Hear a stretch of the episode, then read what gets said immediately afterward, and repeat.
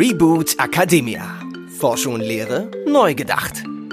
Ja, ich bin super happy, dass ich heute hier bin mit Finn Lübber. Ja, du warst super spontan, äh, mich hier willkommen zu heißen in Lübeck. Und ja, jetzt sind wir hier. Stell dich doch mal kurz vor. Wer bist du? Was machst du? Ja, vielen Dank. Ähm, ich freue mich hier zu sein. Ich bin Finn, hast du ja gerade schon gesagt. Ich bin hier Doktorand an der Uni in Lübeck und zwar in der Psychoneuroimmunologie. Also ich habe zuerst Molecular Life Science studiert und dann Psychologie und bin jetzt in der sehr glücklichen Phase sozusagen, in der glücklichen Möglichkeit, dass ich beides hier verbinden kann, indem ich so ein bisschen in zwei Arbeitsgruppen hin und her pendel und versuche so deren beiden Themen, nämlich Immunologie und Social Neuroscience, irgendwie in gemeinsame Projekte zu verbinden. Sehr cool. Ähm, ja, wir sitzen hier auch in so einem super modernen, coolen Seminarraum. Ähm, also scheint ja hier ganz gut zu laufen an dieser Uni.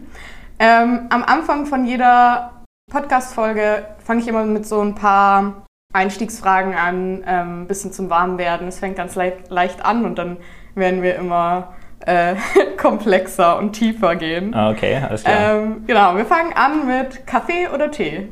Ähm, wenn man mich zwingt, würde ich Tee wählen. Ansonsten bin ich ein ganz klassischer Wassertrinker. Also ich trinke eigentlich überall, wo ich hinkomme, nur Wasser. Und, aber ja, wenn du mich zwingst, würde ich Tee nehmen. okay. Ähm, Twitter oder Telefonat? Ich würde mich immer für Twitter entscheiden, aber eigentlich finde ich Telefonate besser. okay. Also du darfst dich immer entscheiden, aber ja. Nein, nein, ich meine, ich bin ich, also immer wenn ich es benutze, benutze ich eher Twitter, aber immer wenn ich mit Leuten telefoniere, finde ich es eigentlich besser und man ah, bekommt mehr Informationen und es ist irgendwie ein besserer sozialer Kontakt. Ja, nee, verstehe ich. Ähm, bist du eher jemand, der so positive Energie gut findet oder ja, für positive Energie ist oder bist du mehr so für konstruktive Kritik? Ah, da bin ich eher auf Seite konstruktiver Kritik, würde ich sagen. Okay. Ähm, meine nächste Frage ist so eine bisschen Trickfrage. Die heißt Publish oder Perish? Wählt da wirklich jemand Perish? ich glaube, da würde ich Publish wählen, sicherheitshalber. ähm, hast du ein persönliches Vorbild und wenn ja, wer ist es? Ähm, nee, nee, habe ich eigentlich nicht. Ich würde sagen, ich, also natürlich finde ich Dinge, die Leute machen, gut und ich versuche mir da immer so die besten Aspekte rauszusuchen von den Leuten, die mir irgendwie gefallen. Die nächste Frage ist, was du für die beste Erfindung der Menschheit hältst. Boah, das ist ja jetzt wirklich schon komplex. Ähm, wenn ich mir so ein Ding aussuchen würde, dann würde ich wahrscheinlich sagen, so der Kühlschrank. Das finde ich schon eine sehr gute, sehr gute Erfindung. Sowohl was Nahrungsmittel angeht, als auch was Medizinprodukte angeht. Mhm, sehr spannend, das hat bisher noch keiner gesagt. ähm, eine Sache, die einem keiner beibringt und die man unbedingt lernen sollte. Ah, da würde ich jetzt ja gerne was so richtig spontan Kreatives sagen, aber bei solchen Fragen fällt mir immer nur sowas ein wie Steuererklärungen und wie man Versicherungen abschließt und solche Geschichten. Das sind immer, glaube ich, so die Klassiker, die nie in der Schule beigebracht werden, die sich dann immer alle Leute ärgern. Wahrscheinlich sagt das auch jeder, aber so, das, nee. das wird mir so spontan als ja. Zeit Steuererklärung ist echt mega schwer. so, ich denke mir immer so, wenn mein Mann und ich Steuererklärungen machen, dann denke ich mir immer so, okay, wir sitz, hier sitzen hier zwei Akademiker, die das irgendwie nicht auf die Reihe bekommen. Wie soll das irgendjemand schaffen? Ja. So. Ja, naja, okay. Steigen wir um zum Hauptthema dieser Folge. Wird noch schwieriger oder was ist das? da geht es um erfreulichere Dinge als Steuererklärung. Und zwar wollte ich mit dir darüber sprechen, du und ich, wir kennen uns ja über das German Reproducibility Network. Mhm. Und ähm, was mir dabei aufgefallen ist, ist, dass du ja eigentlich erst seit letztem Jahr ähm, promovierst. Also du bist akademisch noch sehr jung und sonst auch. ähm, und dann habe ich mich gedacht, wie kommt man so früh dazu, sich so sehr für offene und reproduzierbare Wissenschaft zu engagieren wie du? Ja, ist immer so mit solchen Entwicklungen. Man hat dann immer gar nicht so einen richtigen Startpunkt, wie das angefangen hat. Ich glaube, angefangen haben zu interessieren hat mich das Thema in meinem Master in Psychologie. Da war ich an der Wake Forest University, North Carolina. Und da hat unser Professor uns so diese, diese klassischen Paper vorgestellt, so wie einfach es zum Beispiel ist, in psychologischen Arbeiten zu p-hacken. Das heißt also irgendwie scheinbar Evidenz zu finden für seine Hypothesen, aber eigentlich auch nur statistische Artefakte irgendwie zu, zu meinen, sozusagen auf, auf Neudeutsch. Ähm, ich glaube, damals hat es ein bisschen angefangen und dann wahrscheinlich aus einer Lust zu prokrastinieren, habe ich mich ein bisschen in den Blog von Andrew Gellman äh, vertieft. Vielleicht kennen auch einige der Leute, die so zuhören. Der ist ja ähm, Statistikprofessor an der Columbia University und hat sich auch seit vielen Jahren jetzt damit auseinandergesetzt, wie das denn zustande kommt, dass es diese Probleme in der Forschung gibt. Und ja, genau, dann habe ich hier mit meinem, meiner Promotion angefangen ähm, letztes Jahr. Und das ist irgendwie sehr gegenseitig auf fruchtbaren Boden gefallen, sage ich mal. Also meine, meine Advisors, die hier mit mir im Social Neuroscience Lab arbeiten, die hatten das immer schon auch so im Hinterkopf und denen war das auch wichtig. Und ähm, da sind wir irgendwie so aufeinander zugegangen, so im Dialog. Und die hatten gesagt, hey, es gibt ja irgendwie diese äh, Open Science Initiativen an verschiedenen Universitäten, so sollen wir nicht auch mal versuchen, sowas aufzubauen. Genau, dann haben wir das angefangen, das aufzubauen. Und jetzt versuchen wir das hier halt an der Uni, so ein bisschen uniweit, also nicht nur in der Psychologie, wie das hier oft so ist, sondern auch irgendwie in der Medizin und in Biowissenschaften ähm, zu etablieren. Und meine persönliche Motivation ist eigentlich so, dass ich mich irgendwie gefragt habe, es sind irgendwie so Dinge, die mittlerweile so auf der Hand liegen, finde ich. Also, dass es irgendwie Möglichkeiten gibt, halt Forschung gut zu betreiben und halt Möglichkeiten gibt, Forschung schlecht zu betreiben und dass man so die ersten Stufen da eigentlich relativ leicht nehmen kann. So, deswegen hat es mich irgendwie gewundert, dass es da auch so viel Backlash gibt und so viel Diskussionen. Und dann habe ich einfach gedacht, so, das ist ja ist vielleicht so ein bisschen Idealismus, aber eigentlich geht, geht ja jeder in die Wissenschaft, weil er irgendwie so ein bisschen idealistisch ist. Also das macht ja eigentlich niemand fürs Geld oder für die Ehre. Also vielleicht schon ein bisschen für die Ehre, aber so eine richtige, ich sag mal, eine richtige Karriere mit hohem Status ist ja sehr schwer zu erlangen und vielleicht auch gar nicht so viel, in Anführungsstrichen, wert wie jetzt in der Industrie. Ähm, aber ich dachte einfach so, man muss sich irgendwie dafür einsetzen, wenn man schon in der Wissenschaft sein will und dazu beitragen will, dass das Wissen der Menschheit wächst, das halt auch irgendwie richtig zu machen. So, und das war dann so meine Motivation. Und genau von da ist es dann einfach irgendwie weitergegangen und das war dann mal so ein Schritt nach dem nächsten. Ja, voll gut. Ich habe auch immer so die Erfahrung gemacht, dass sie dass vor allem so junge PhDs oder Masterstudierende eher noch sagen, hä, ich verstehe überhaupt gar nicht, was euer Problem so ist. Warum machen wir nicht alles offen und reproduzierbar? Es macht doch, also alles andere macht doch überhaupt keinen Sinn. Ähm, vielleicht kannst du mal kurz noch für die Leute, die jetzt nicht so tief drin sind in dem Thema wie wir beide, noch kurz sagen, was sind denn genau die Probleme und was sind so die Lösungen? Also jetzt so grob umrissen nur. Genau, ich komme eher so aus der Psychologie und der äh, biomedizinischen Richtung. So vielleicht ist es ein bisschen anders gelagert, aber so der Hintergrund ist im Prinzip ja der, dass es irgendwie viele Untersuchungen gegeben hat, die man so für Wahrheit gehalten hat, verschiedener Natur, also sowohl in der Psychologie, aber auch in der Medizin und verschiedenen Grundlagenforschung. Und dann ist irgendwie rausgekommen durch Versuche, die zu replizieren oder auch einfach durch Untersuchungen, zum Beispiel der Statistik, weil dann Daten halt doch mal öffentlich zugänglich geworden sind, dass, es mit, dass sie auf jeden Fall nicht so robust sind. Also man weiß vielleicht nicht bei jeder, ob sie vielleicht doch wahr ist, weil auch wenn etwas nicht replizierbar ist, kann es ja trotzdem wahr sein, aber vielleicht ist der Effekt nicht so groß, wie man dachte, vielleicht ist der Effekt nicht so wichtig, wie man dachte. Ähm, und dass das halt nicht unbedingt nur zufällige Gründe hatte, sondern wirklich ähm, nachvollziehbare Gründe, die man eventuell abstellen kann, wenn man halt die Forschung etwas anders strukturiert. So, und darum haben sich dann ähm, entsprechend so ein paar, so ein paar Lösungen ergeben. Und eins, hast du ja gerade schon gesagt, so ist so die Dinge offener zu machen. Das heißt, dass irgendwie Daten halt sehr viel offensiver geteilt werden. So oft ist das ja irgendwie so, da steht dann irgendwie, die Autoren geben die Daten auf Anfrage heraus, aber dann schreibt man das, dann schreibt man denen, dass man gerne die Daten hätte und dann kriegt man irgendwie keine Antwort oder die sind irgendwie nicht vorhanden oder der Doktorand, der das gemacht hat, hat die Uni gewechselt und die Daten waren auf seinem Laptop oder solche Beispiele. Und genau, also dann war halt so zum Beispiel eine Idee, dass man sagt, okay, wir sollten versuchen, die Daten halt irgendwie so zu publizieren, dass die halt jeder direkt einfach runterladen kann und dann halt selber Dinge ausprobieren kann. Und ich denke, das ist zum Beispiel eine sehr gute Lösung, weil ähm, nicht nur kann es jeder nachvollziehen, sondern es kann ja auch einfach gut sein, dass es in ein paar Jahren irgendwie neue Analysetechniken gibt und dann würde man gerne nochmal die alten Daten angucken und sehen, ob sich das irgendwie immer noch so verhält. Und das ist einfach sehr viel einfacher, wenn das irgendwie an zentraler Stelle gespeichert und verwaltet wird als wenn das irgendwie jeder oder jede Professorin nur auf ihrem eigenen Rechner hat. Und ähm, dann ein weiterer Aspekt, den ich persönlich sehr wichtig finde, ist halt, dass man nicht nur die Daten öffentlich zugänglich macht, sondern auch die Veröffentlichungen, weil ja viele Veröffentlichungen hinter einer äh, Paywall sind nach wie vor und das macht es ähm, für, für jeden schwieriger, an die entsprechende Veröffentlichung zu kommen für die eigenen Arbeiten. Und das ist ja letztlich der Sinn, dass man irgendwie auf alten Sachen aufbaut. Also muss man die auch irgendwie lesen. Das heißt, es ist irgendwie so ein Druck da, dann auch irgendwie das, das zu kaufen, das finde ich irgendwie so merkwürdig, dass man irgendwie so reingedrückt wird, wirklich förmlich. Aber das ist natürlich noch viel gravierender für, für andere Länder. Also ich meine, wir sind hier in einer relativ guten Position, dass die Unis noch relativ viel Geld haben, um diese Abos zu kaufen für den, für den Verlagen. Aber andere Länder haben halt einfach überhaupt keine Chance, sowas zu bekommen. Und das ist einfach eine, eine merkwürdige Schräglage und da geht sehr viel Potenzial verloren. So, deswegen, das wäre so ein zweiter Aspekt, den ich sehr wichtig finde. Und dann gibt es zum Beispiel noch andere, dass man irgendwie Hypothesen vorher registriert, dass man also nicht seine Hypothesen auf seinen Daten direkt aufbaut und dann aufgrund dessen Bestätigung findet oder dass man die Einleitung und die Methoden eines Papers zuerst schreibt und dann Approval bekommt von einem Journal für die Veröffentlichung, ohne dass die Daten schon da sind, um halt zu verhindern, dass die ähm, Untersuchungen nur aufgrund der Ergebnisse veröffentlicht werden und nicht aufgrund dessen, dass es irgendwie eine logische Idee ist, die es wert ist zu untersuchen. Weil das ist ja auch eines der Probleme, dass viele Dinge halt nur veröffentlicht werden, wenn sie irgendwie fancy klingen oder wenn irgendwas Cooles rausgekommen ist. Ähm, aber es ist ja auch wichtig zu veröffentlichen, was vielleicht aus guten Gründen nicht funktioniert hat. Natürlich kann da dann auch irgendwie so ein bisschen Trash mit dabei sein, in Anführungsstrichen, aber es gibt ja viele Untersuchungen, die durchaus eine gute Rationale haben, warum die untersucht worden sind, wo es dann noch wichtig ist, dass die entsprechend nicht so rauskam, wie man dachte.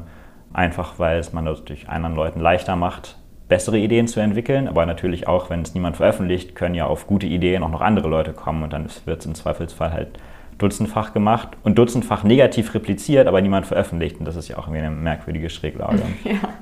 Ja, also es gibt ja dann auch noch das, dass dann sozusagen zufällig mal eins ähm, einen Effekt zeigt und Genau, das wird dann ja. publiziert und dann ist sozusagen die Evidenz falsch rum. Die, oder das, was man denkt, was Evidenz ist. Genau, und dazu kommt dann ja noch, dass es dann oft schwierig ist, dann wiederum negative Ergebnisse dazu zu publizieren. So, das heißt, dass Leute, die dann gefunden haben, dass der Effekt doch nicht da ist, es dann entweder nicht schaffen, ihre Veröffentlichung rauszubringen. Das heißt, das ist dann auch noch so ein nächster Punkt, der dann das ein bisschen schwieriger macht. Voll, ja. Genau, und also ihr habt jetzt hier in Lübeck so eine Open Science Initiative aufgebaut. Wie muss man sich das vorstellen? Was macht ihr da? Genau. Ähm, also wir haben das halt, wie gesagt, angefangen, das so aus unserem Lab heraus zu gründen, weil wir halt alle daran interessiert waren. Und dann haben wir verschiedene Leute eingeladen, ob sie nicht auch Lust haben. Also haben das ein bisschen uniweit aufgezogen, so weil wir auch fanden, dass es ja für andere Bereiche ebenfalls wichtig ist. Und ähm, jetzt fangen wir so langsam an, jetzt haben wir uns ein bisschen auszubreiten. Also wir wollen so ein bisschen versuchen, das in die Medizinerlehre zu integrieren ähm, und zum Beispiel auch in die Promotion von Medizinern, dass sie zumindest mal irgendwie so in Kontakt kommen mit der Frage, so wollen wir sollen irgendwie Daten veröffentlicht werden, um zumindest ein bisschen Problembewusstsein zu schaffen. Wir wollen versuchen, das ein bisschen in die Gremien zu bringen, dass auch solche Kriterien vielleicht eine Rolle spielen bei Einstellungen von äh, neuen Professoren und Professorinnen. Ähm, wir haben so eine Open Science Talk Serie ähm, etabliert, die wir dich ja auch noch einladen wollten. Äh, das findet so ein bisschen unregelmäßig Mensch statt. Wir versuchen das so ungefähr einmal im Monat zu machen. Jetzt im Sommer ist es ein bisschen schwieriger, weil alle im Urlaub sind, aber das ist so der generelle Plan.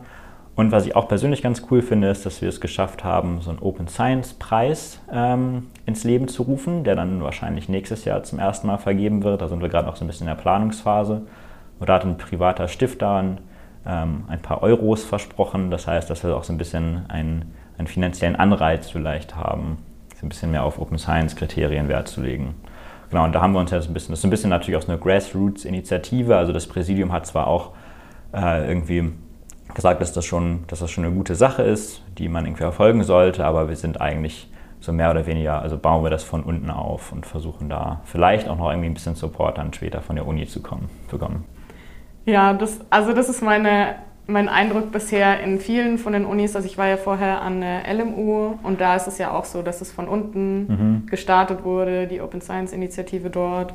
Und ja, also ich finde, die Leitungen von Universitäten dürften da schon ein bisschen mehr drauf schauen, weil ich glaube, das ist halt auch was dann später mal so wirklich, also heraussticht, oder wenn du eine wirklich gute Uni bist, musst du eigentlich in diese Richtung denken, weil wenn du das nicht machst, dann bedeutet das, dass die Qualität von Forschung nicht wichtig ist. Ja, voll. Und ich weiß nicht, das setzt halt irgendwie nicht so ein gutes Zeichen. Aber ähm, jetzt wollen wir nicht unsere Unis kritisieren, sondern überlegen, wie wir äh, Sachen besser machen können. Ähm, genau, wenn du jetzt sagen könntest, okay, du könntest komplett neu starten, du könntest sagen, wir bauen jetzt eine neue Uni auf, was würdest du dann alles reinbringen von den Ideen? Genau. Okay, also ein echter Reboot eben. ja, genau. Ähm, das ist eine coole Frage. Ähm, ich denke mal so von der, von der strukturellen Seite, wenn es so um Veröffentlichungen der, der Angestellten geht, sollte, sollte auf jeden Fall irgendwie alles Open Access publiziert werden und man sollte darauf achten, dass die Daten irgendwie publiziert werden können. Das hat ja gerade schon gesagt, dass mir das irgendwie, äh, dass mir das beides sehr wichtig wäre. Ähm, ich denke, ein, ein kritischer Aspekt, warum, warum es diese Probleme gibt, ist auch, dass versucht wird, Forschung zu sehr auf Effizienz zu trimmen, ohne dass man so richtig sagen kann, was eigentlich der Wert der einzelnen Forschungseinheit ausmacht. So, das ist ja, ich glaube, das ist, da sind irgendwie diese Metriken von Impact-Faktor zum Beispiel und H-Index ins Spiel gekommen, dass man irgendwie die Forscher gerne an irgendwas bewerten möchte. Ähm, aber es ist einfach halt sehr schwierig, das zu tun. Dann hat man einfach irgendwie die Quantität an die Stelle gesetzt und das hat dann dazu geführt, dass irgendwie alle ganz viel Fast Science machen, also möglichst schnell Paper veröffentlichen wollen so, also wenn es da die Möglichkeit gäbe, dass die Uni quasi wirklich so ein abgeschlossener Mini-Kosmos ist, wo die Leute, die dort arbeiten, sich auch nicht profilieren müssen für irgendwie Folgestellen, dann würde ich halt versuchen, das ein bisschen so in die Richtung zu lenken, dass die Leute ein bisschen mehr Zeit haben, so die Forschung zu machen, weil das, denke ich, auch dazu führt, dass ähm, so ein bisschen der Druck rausgenommen wird und dann auch äh, entsprechend zum Beispiel für Neueinstellungen die Leute mehr Zeit hätten, sich wirklich mit der Forschung dieser Menschen zu beschäftigen, anstatt irgendwie so ein bisschen mit oberflächlichen Indizes. Und ähm, da bin ich tatsächlich auch so ein bisschen skeptisch, wenn ich jetzt so lese, dass irgendwie so Open Science-Kriterien eine Rolle spielen sollen äh, bei Neueinstellungen, weil ich immer denke, wenn wir Pech haben, endet das halt in einer Open Science-Metrik und das ist ja am Ende auch nicht, auch nicht dasselbe wie gute Forschung, sondern es ist halt auch irgendwie nur so ein Proxy, der vielleicht in eine bessere Richtung geht, aber ja eher so in die Richtung, wie Forschung durchgeführt wird. Aber was uns ja wichtig ist und zu Recht, ist ja das Ergebnis der Forschung, weil davon, darauf bauen wir ja auf. Also deswegen denke ich, muss man sich einfach wirklich mehr mit der Forschung an sich beschäftigen und dafür braucht man halt einfach mehr Zeit und ein bisschen weniger Druck. So, das würde ich in der Richtung machen. Und wenn es darum geht, ähm, so ein Lehrcurriculum zu entwickeln, denke ich persönlich, und das greift vielleicht sogar ein bisschen deine letzte eine Frage auf, so ähm, was man lernen sollte, was einem niemand beibringt, dass ich mir jetzt im Nachhinein gewünscht hätte, mehr so ein bisschen Kurse zu haben, die auch so in Richtung Logik und Wissenschaftsphilosophie gehen. Mhm. Also wie, wie machen wir das eigentlich, dass wir, dass wir Wissen generieren? So das, was da so am nächsten kommt, ist halt so die Statistikerziehung, würde ich sagen. Ähm, aber das ist halt auch irgendwie so ein bisschen, vielleicht auch, vielleicht auch ähm, zwangsweise, man hat ja auch nicht so viel Zeit, aber so ein bisschen deterministisch, dass man halt irgendwie sagt, wir versuchen irgendwie Evidenz für bestimmte Hypothesen zu generieren und wir schaffen das oder wir schaffen das nicht. Aber das ist ja, Wissenschaft ist ja noch viel mehr. Da geht es ja auch irgendwie um, um Theoriebildung zum Beispiel. Ähm, und das kommt, finde ich, bisher ein bisschen zu kurz. Und da würde ich eigentlich sogar alle einschließen wollen, die halt irgendwie eine Ausbildung bekommen, mit der man später Wissenschaft macht. Also zum Beispiel auch Medizinstudierende. Nicht, geht es nicht nur um Psychologie oder Statistik, mhm. Leute. Das finde ich super spannend, weil das ist irgendwie was, was mich jetzt im Studium auch, also wo ich auch ehrlich sagen muss, so im Bachelor und Master hätte ich mich dafür nicht interessiert. So hätte ich gesagt, so Wissenschaftsphilosophie, hä, was soll das mit mir zu tun haben? Und jetzt, so, so die letzten Jahre, bin ich immer mehr drauf gekommen, wie krass wichtig das ist, mhm. dass man sich irgendwie Gedanken darüber macht, was bedeutet es eigentlich, Wissenschaft zu betreiben und was ist eigentlich Wahrheit und wie kommen wir dahin und was ist der beste Weg ähm, zu, zu Wissen zu gelangen. Und das finde ich super spannend, dass du das sagst, so, dass man das irgendwie ein bisschen mehr mit aufnehmen sollte, weil ich selber auch diesen Prozess so durchlaufen habe, dass ich erst so, wie du gesagt hast, in Statistik lernt man ja immer so eher das Handwerk ja, genau. ähm, für die Wissenschaft obwohl ja auch das Fach an sich aus der Philosophie heraus entstanden ist. Ja. Aber das hat sich so krass abgekoppelt einfach davon in den letzten Jahren oder Jahrzehnten. Und das finde ich eigentlich einen super spannenden Punkt, dass man da ein bisschen mehr wieder sozusagen zurückgeht auf die Wurzeln und überlegt, wie kommen wir eigentlich an Wissen und was bedeutet das eigentlich? Ja, vielleicht hast du da auch recht. Vielleicht ist das auch einfach nichts, was man so auf Studierendenebene einfach so von oben ich will jetzt nicht sagen aufzwingen, aber ein bisschen wird einem das Curriculum aufgezwungen, also schon aufzwingen kann. Ähm, weil wegen das auch so. Also ich habe währenddessen jetzt auch nicht gedacht, oh, hier fehlt wirklich ein Logikkurs in diesem Curriculum. So, das ist halt erst nach und nach gekommen. Genauso wie ich in der Schule irgendwie Geschichte und Philosophie immer so ein bisschen langweilig fand. und dann später dachte ich, hey, das waren irgendwie voll die wichtigen Dinge. So schade, dass ich davon nicht mehr mitgenommen ja. habe. Aber es ist halt, also es ist einfach eine schwierige Diskussion, weil irgendwie musst du es ja auch reinbringen, weil viele machen ja auch einfach Wissenschaft, ohne sich die Fragen zu stellen. Ich glaube, so ein bisschen so ein Kontakt ist, ist gut, aber da gibt es wahrscheinlich sehr viel, sehr viele Wege, das halt falsch und interessant zu machen, dass dann noch mehr Leute denken, so was, warum machen wir das überhaupt? Ja, und ich denke, der eine Punkt, den du vorhin gesagt hast, ähm, da hattest du ja gesagt, man geht ja eigentlich in die Wissenschaft aus ideologischen Gründen oder weil man irgendwie was voranbringen will. Was denkst du denn, warum so also man hat irgendwie das Gefühl, je älter die Leute oder je weiter die in, in der Karriere, in der wissenschaftlichen Karriere sind, desto weniger tendenziell, also es gilt natürlich nicht für alle, aber desto weniger idealistisch sind die Leute in, in der Hinsicht, ja, dass man Wissen vorantreiben will. Hast du irgendwie Ideen, woher das kommt oder warum das so ist? Boah, ähm. Oder hast du das Gefühl auch?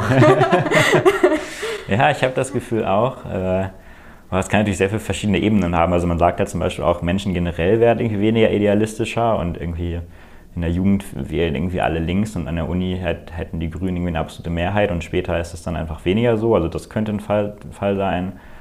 Es könnte sein, es könnte sein, dass die immer noch, dass das immer noch eins der Ziele ist, aber dass einfach, wenn man Jahrzehnte in diesem System arbeitet, man dann irgendwie mitbekommt, das ist, wie das System funktioniert und so bisher hat es ja ganz gut geklappt und man hat irgendwie viele Paper und wenn man dann Paper mit Wissensgewinn gleichsetzt, dann sagt man ja, wieso funktioniert doch alles, warum sollen wir da irgendwas dran ändern? Also das kann ein Grund sein. Ähm, eventuell ist es auch einfach so, wenn man sich in dem System einrichtet, dann will man nicht mehr raus. Das wäre so ein bisschen so der, der, die negative Sichtweise, dass sich das ein bisschen ändert. Ähm, aber vielleicht ist es auch, also es kann natürlich auch einfach ein systemisches Problem sein, dass du nur die Leute wirklich im System weit kommen, die dieses idealistische Mindset halt nicht haben, sondern die halt eher so ein bisschen die Ellbogentypen sind. dass es halt kein Effekt des Alters ist, sondern dass wir einfach die Leute, die in der Jugend sehr idealistisch waren, dann später nicht mehr als Professoren sehen. Also mhm. das wäre eventuell auch möglich. Das wären so äh, meine Ideen, würde ich sagen. Das ist jetzt ja. keine soziologischen Theorien. Nee, also wir gehen jetzt hier auch nicht, äh, also ich war jetzt nicht drauf aus, von dir die absolute Wahrheit zu bekommen, sondern mehr so, ja, wie, wieso ist das eigentlich so oder was, was denken wir? Glaubst du, dass Veränderungen, also hin zu bessere Wissenschaft und offenere Wissenschaft, so nur kommt, wenn sozusagen die Alten aussterben, so uh, Change comes one death at a time? Oder glaubst du, dass wir schon die nächsten Jahre viel Veränderungen sehen werden?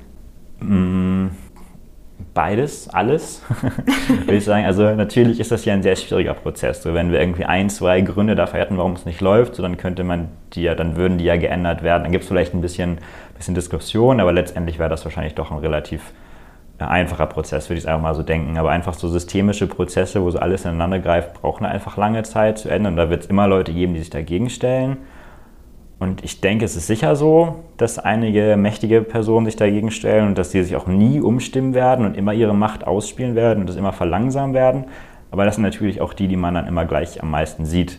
Also es gibt sicher auch eine ganze Menge, die, äh, die jetzt irgendwie, ich sag mal, gegen Ende der wissenschaftlichen Karriere oder vielleicht so zehn Jahre vorher sagen, oh Mensch, sich dann eingestehen, vielleicht habe ich doch irgendwie nicht alles richtig gemacht und ich möchte jetzt doch noch mal irgendwie ein bisschen was äh, in der Richtung verändern.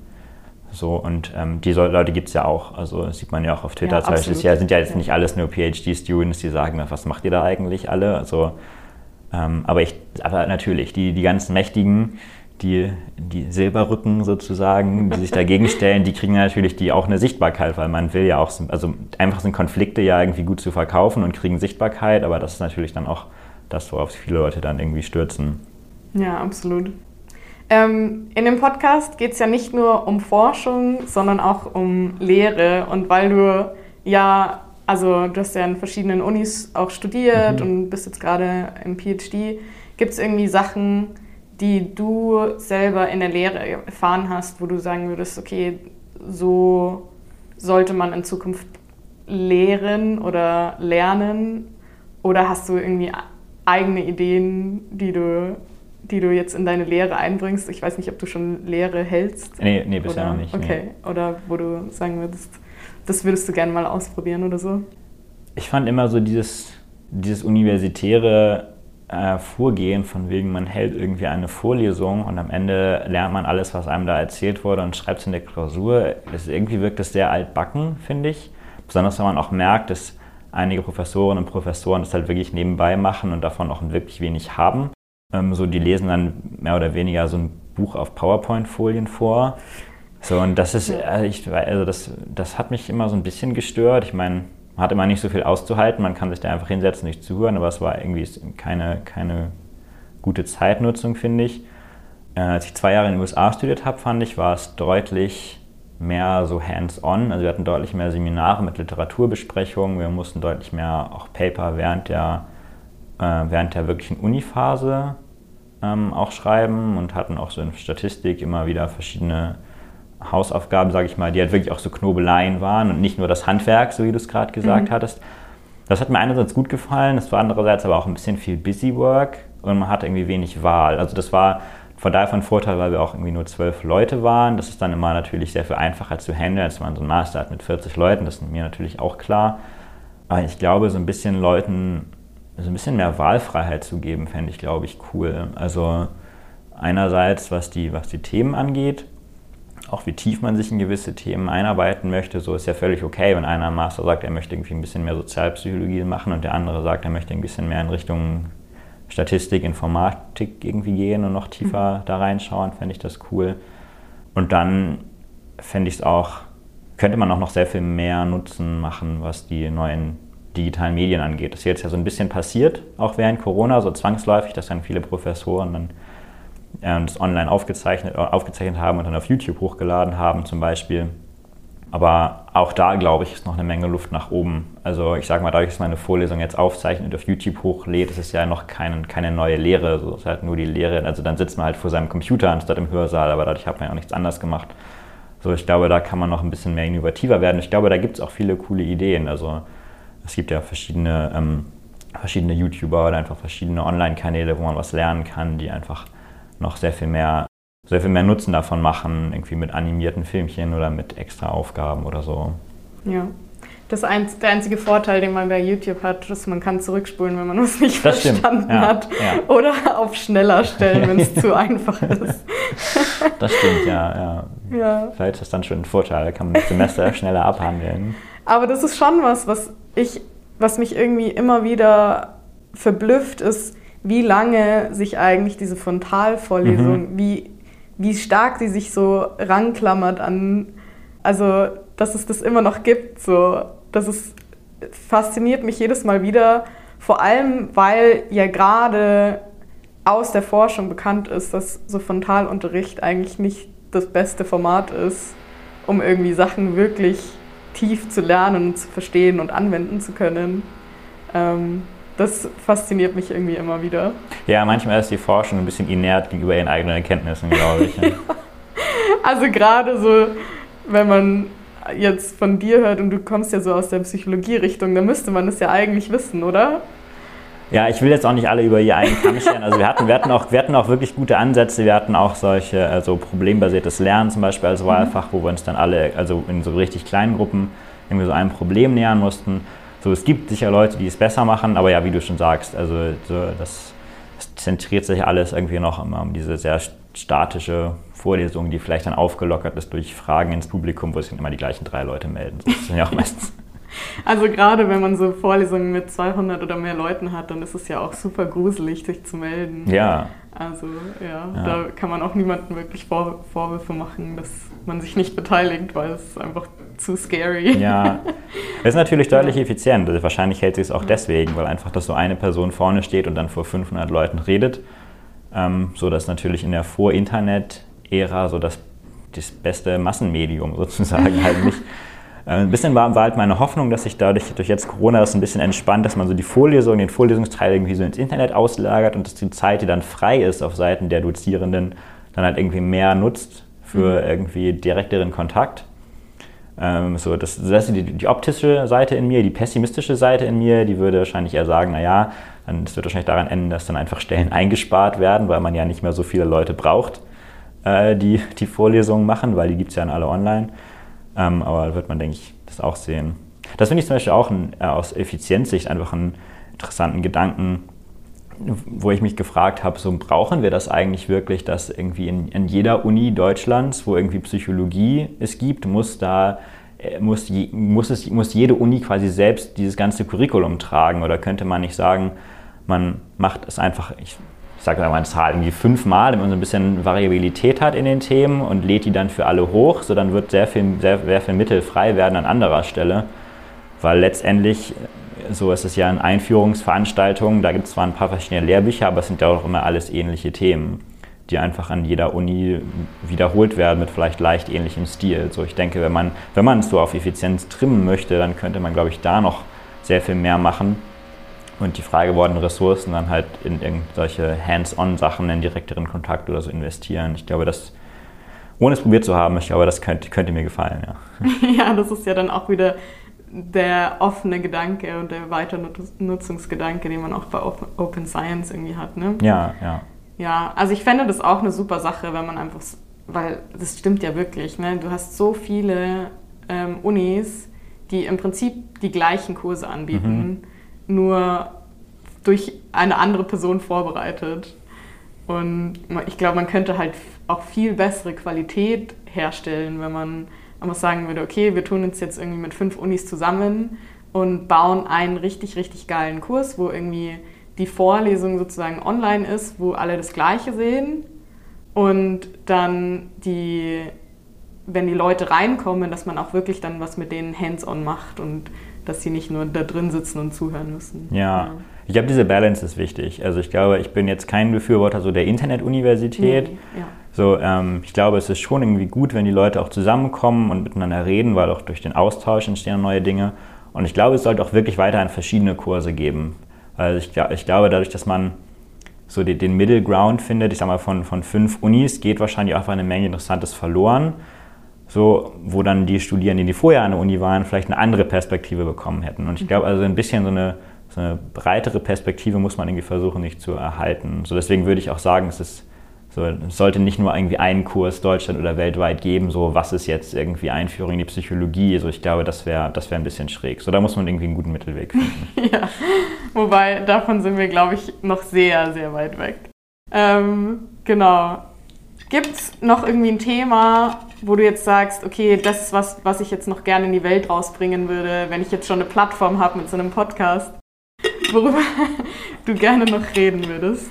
Ich finde, worüber wir noch gar nicht gesprochen haben, ist so die Vergabe von Geldern und so einfach das, das Wissenschaftssystem allgemein, auch so was so persönliche Perspektiven angeht. Da gibt es ja auch mhm. gerade die ähm, Ich bin Hanna-Diskussion auf Twitter. Mhm.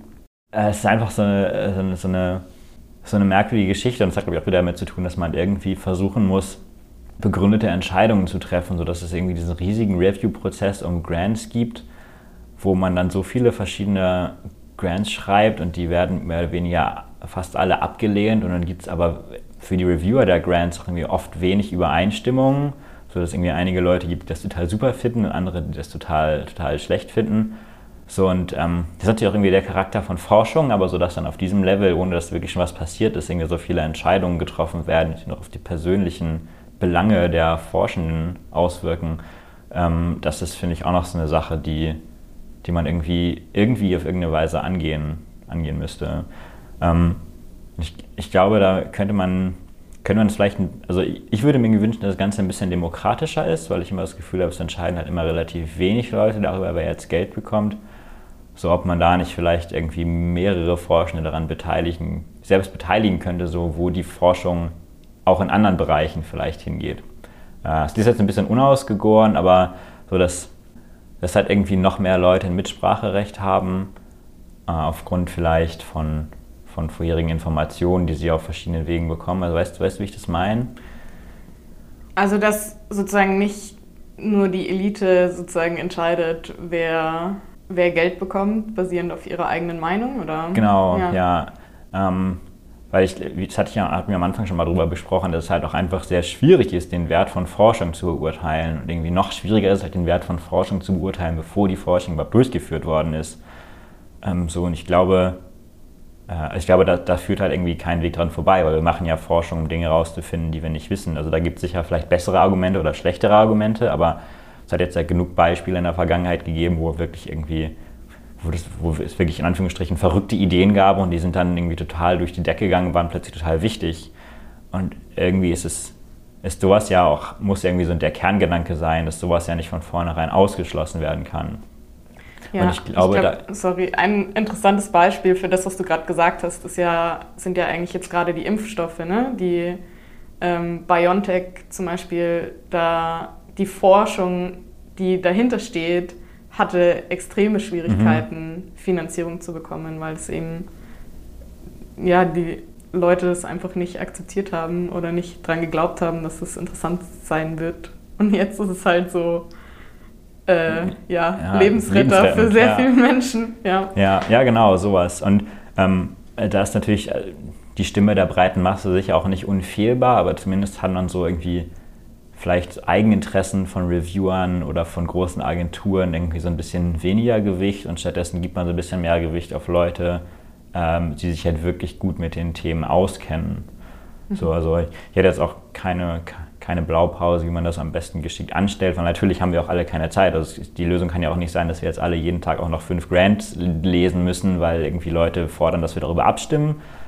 Ähm, aber ich glaube, gerade weil es halt so viel Uneinigkeit gibt im Review-Prozess, ist, könnte man das vielleicht noch ein bisschen mehr demokratisieren, wie man die Gelder verteilt.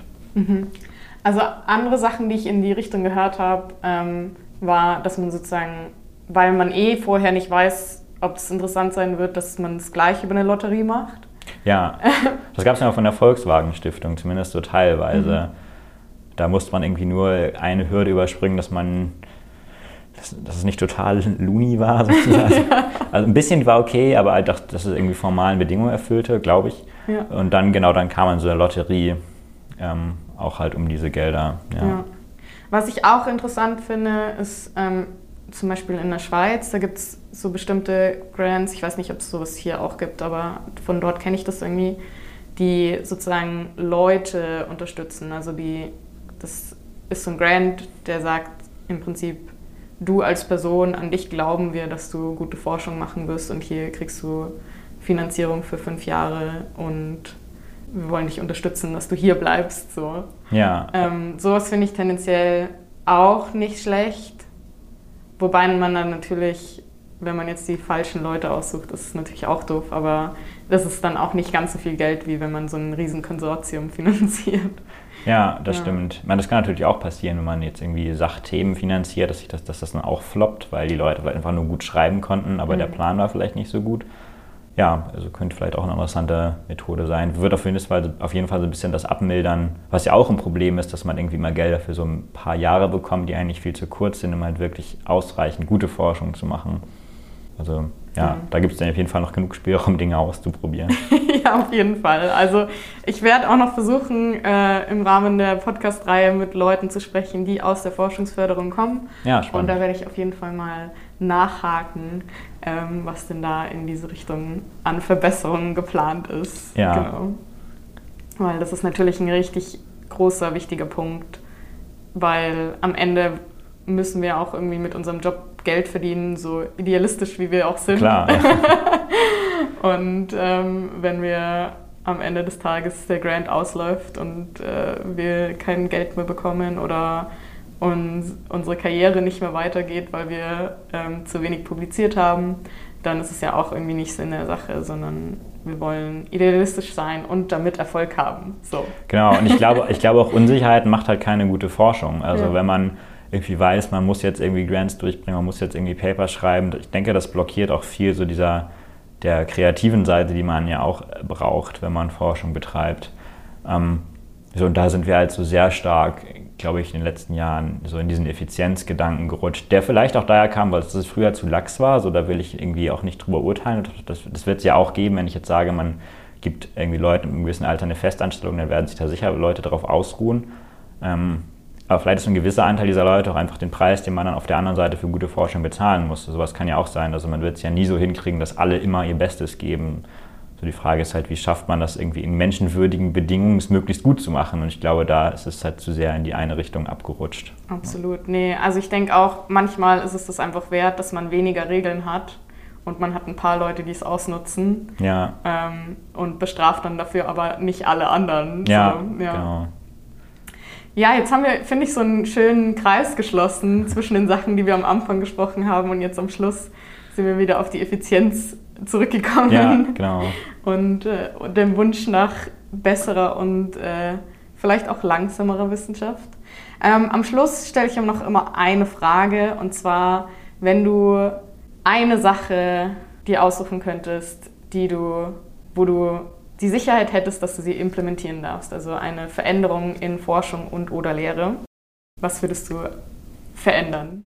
Ich glaube, in der Forschung ähm, wäre mir der Open Data, Open Access Gedanke wichtig. Ich glaube, damit könnte man schon eine ganze Menge ähm, erreichen, auch einfach an öffentlicher Diskussion. So, wenn das als eine Sache zählt. Ja. Äh, wenn ich noch eine Sache direkt für die Lehre sagen ähm, darf, da hatte ich auch früher mal schon den Gedanken, dass es irgendwie ganz cool wäre, so Studierenden so ein Jahr irgendwie Studium Generale zu ermöglichen. Vielleicht kann man das auch verbinden mit diesen Logik-Wissenschaftsphilosophie-Gedanken. Ähm, aber ich fand das zum Beispiel am Anfang sehr schwierig, mich direkt nach der Schule zu orientieren. So, worauf, worauf habe ich hier eigentlich Lust? Was will ich eigentlich machen? Und ich glaube, wenn man da so Einblicke bekommt aus verschiedenen Bereichen, dann ähm, tut man, glaube ich, den Studierenden Gefallen, auch einfach aus diesen Orientierungsgründen. Und ähm, kann ich mir vorstellen, dass man aber auch als Staat jetzt nicht zu viel Geld damit ausgibt, weil es sicher dann noch Leute geben wird, die dadurch irgendwie vielleicht ihren besseren Beruf für sie finden oder nicht ähm, irgendwie vorher aus dem Studium droppen und dann irgendwas anderes machen oder den Studiengang wechseln. Also ich kann verstehen, dass es natürlich ein sehr teurer Gedanke ist, sowas einzuführen, aber äh, ich bin mir nicht sicher, dass das wirklich falsch investiertes Geld ist. So, ich finde das eigentlich eine ganz interessante Idee und ich glaube, mir persönlich hat das auf jeden Fall sehr geholfen. Ja, absolut. Vor allem, also ich kenne so viele Leute, die ihr Studium gewechselt mhm. haben, nur weil man es vielleicht nicht ganz so doll sieht oder weil es vielleicht nicht so geplant ist, heißt es ja nicht, dass es deswegen effizienter ist. Ja, und das war mir ja, ja auch so. Also ich habe ja auch ähm, erst Molecular Life Science studiert und ja. bis zum Ende und dann habe ich gesagt, also richtig ist das irgendwie auch nicht das, was ich wollte. Ja. So, also mir ist es zugute gekommen, so deswegen, vielleicht hätte ich ein Studium Generale gemacht, würde ich jetzt heute hier nicht sitzen. äh, aber ich glaube, letztendlich ist es, glaube ich, schon eine ganz, ganz gute Sache, wenn man Leuten sowas anbieten kann. Absolut. Nee, super. Vielen, vielen Dank. Ja, vielen Dank. Ähm, du hattest wirklich super gute Ideen. Ich glaube, unsere Hörerinnen und Hörer werden ähm, sehr viel mitnehmen können von deinen Ideen, die du hier reingebracht hast. Ähm, und ich fand es jetzt auch nochmal wichtig, dass wir nicht, also ich achte ja immer ein bisschen drauf, dass wir so ein bisschen auch Leute zu Wort kommen lassen, die jetzt nicht schon die großen Professoren sind, denen eh schon jeder zuhört. Deswegen bin ich super happy, dass du mit mir gesprochen hast und genau und freue mich auf äh, darauf, die Episode publizieren zu dürfen. Ja, vielen Dank. Ich bin auch sehr froh, dass mir mal jemand zugehört hat. nee, also ich, ja, ich bedanke mich auch, es hat mir Spaß gemacht und ich freue mich auch schon darauf, die anderen Episoden zu hören, weil ich denke, da werden dann sicher auch sehr spannende Ideen dabei sein, die man vielleicht nicht so im Alltag bisher hört. Absolut.